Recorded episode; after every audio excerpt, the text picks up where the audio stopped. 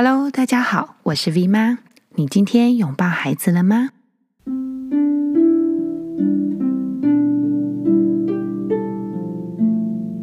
小腰果的妈妈说：“V 妈您好，我们家弟弟小腰果今年刚上小一，每天晚上大约十点半睡觉，但这两个礼拜不知道怎么了，天天都会起来梦游。”隔天跟他说他梦游的事情，他根本全忘记了。我有带他去收惊，但好像也没什么用。我们家长辈一直说是七月的问题，鬼门关了就好了。但是看他起来半夜梦游很危险呐，开门看一下就算了，但他睡二楼，我很怕他梦游会掉到一楼，怎么办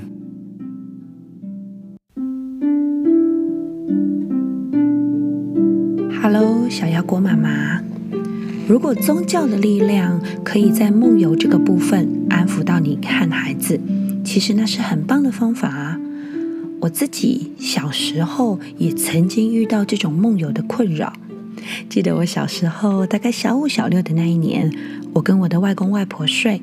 在小六的那一年春天，我这个南投乡下小孩要去考台中市区的私立中学。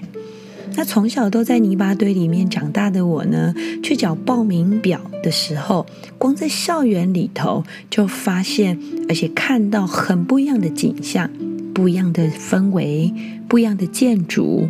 校门口呢，成排的大头车，同学们不一样的说话的腔调，还有气场，真的很不同。但是我又很想要证明自己做得到。当然，那个时候就给自己很大很大的压力。听我阿妈说啊，准备考试的那一阵子，我几乎天天都在梦游。我那个时候我睡一楼，然后我还会梦游开大门到外面的小院子去玩土，然后呢，玩完以后再嘟嘟嘟的自己走回来，这过程全部都在梦游，所以弄得整个家里呀、啊、地板啊都是我的土脚印。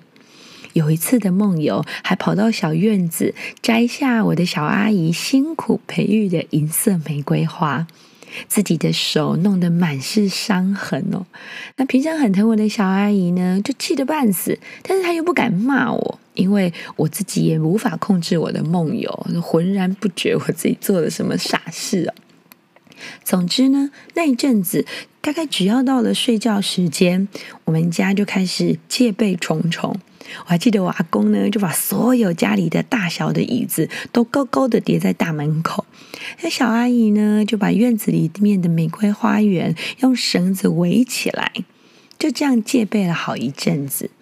然后很妙的是，考完试以后我就好啦，我就痊愈了，就再也没有梦过游了。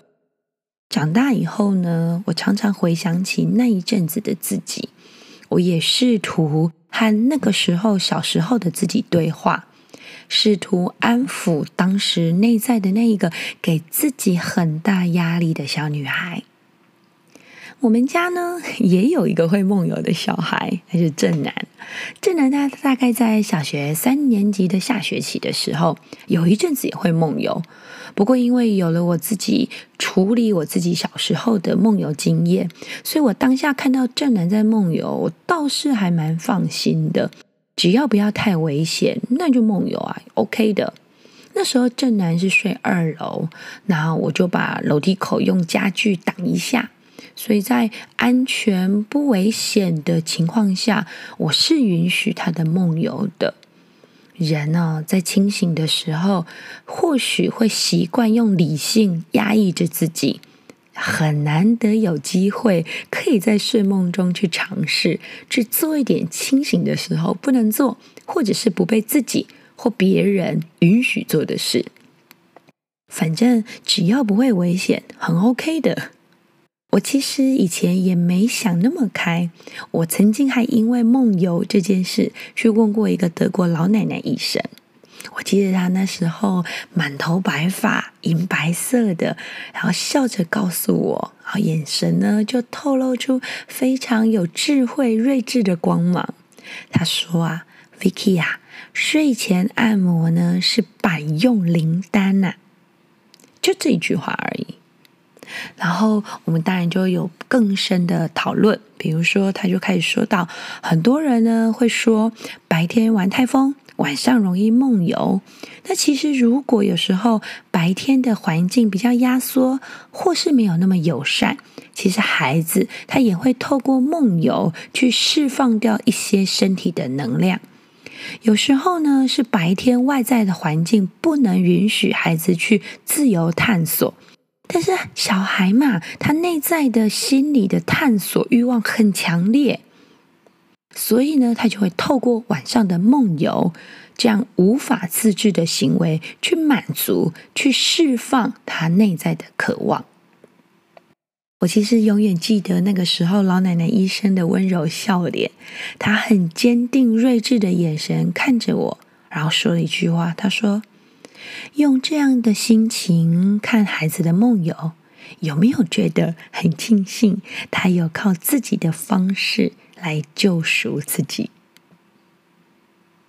小妖果妈妈，我想跟你在最后分享 James Matthew Barry 他在彼得潘的故事里头有一句话啊，我自己觉得对于梦游这个画面，我觉得这句话好美好美。他说。你知道那个介于睡眠和清醒的那一个地方吗？那一个你还记得做梦、梦想的地方，在那里呀，我将会永远爱着你，我也将会永远在那里等待着你。You know that place between sleep and awake? That place. Where you still remember dreaming? That's where I'll always love you. That's where I'll be waiting.